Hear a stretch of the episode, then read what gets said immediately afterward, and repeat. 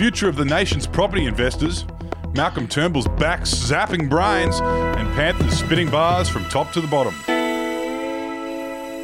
Good morning, everyone. It's Friday today. Errol Parker back here again with today's Betoota Advocate Daily News Bulletin.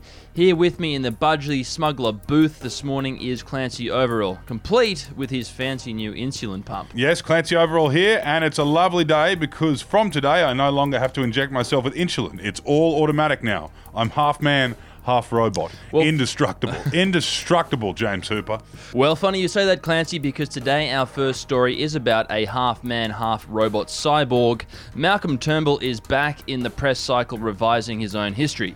Yes, a story in our morning edition. Turnbull zaps Patricia Karvelas with a neuralizer in response to questions about NBN upgrades. This headline followed the former Prime Minister's appearance on the afternoon briefing, arguably the best news and current affairs program on the ABC. In the interview, Malcolm avoided answering any questions about why another $5 billion has been added to the tab for his 20th century broadband network before reaching into his pocket for a neuralizer, which was made famous in the documentary Men in Black for being the little device that flashes memories blank. He certainly hasn't lost any of his craftiness in retirement, old Malcolm. Yes, the only thing he's lost is his dignity. Next up, we have some news from the South where a group of big brains tried to see into the future. The story was economists predict what the nation will look like when the housing bubble finally bursts. What those economists did conclude was the future looks grim for a lot of people, especially those who took a mortgage out at the peak of the property bubble in Sydney and other lesser places than Western Queensland. The study found that because the government has now invested so much extra cash into the NBN,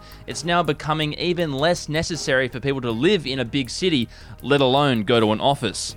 So, uh, bad times ahead for some, good times ahead for the billionaires, I guess. But if society does collapse, as some economists predict, the new leaders of society will be those with access to automatic firearms. Well, in that case, Clancy, it looks like Clive Palmer will one day be calling me boss, or else. And our last story comes from the nation's engine room, Western Sydney. On the back page of The Advocate today, we ran a story with the headline Panthers Leagues clubs now playing OneFour in all venues and elevators ahead of finals. Yes, if you've been living under a rock, or you're just a 47 year old man who grew up in British Hong Kong like myself, you've probably never heard of OneFour, but they're a drill rap group from Western Sydney, and the Penrith Panthers are looking to the young blokes for a bit of inspiration this week ahead of the NRL finals. All 12 restaurants and all six bars within the iconic Penrith Panthers Leagues Club have been directed to only play Mount Druitt drill rap for the remainder of the NRL season. The new policy has reportedly come from the very top as Panthers icon Gus Gould moves to capture the heart and soul of the Sydney's far western suburbs and channel it into premiership momentum for their beloved NRL club. Good luck to the Panthers. We'll be cheering them on from up here. And finally, what's our quote of the day, Errol? Uh, the quote of the day today comes from Mark Robinson, the boss of rugby in New Zealand, so a king like figure, I'd imagine. And his choice of words about the scheduling of the upcoming rugby championship here in Australia, he phoned into the studio earlier today for an interview with the Advocate sports editor Imran Gash Gori. All our planning and scheduling was on the basis that the All Blacks' last match would be on December 5, which was to give our players and management some time to get home and undertake the 14 days quarantine back in New Zealand and be there with their families on Christmas Day.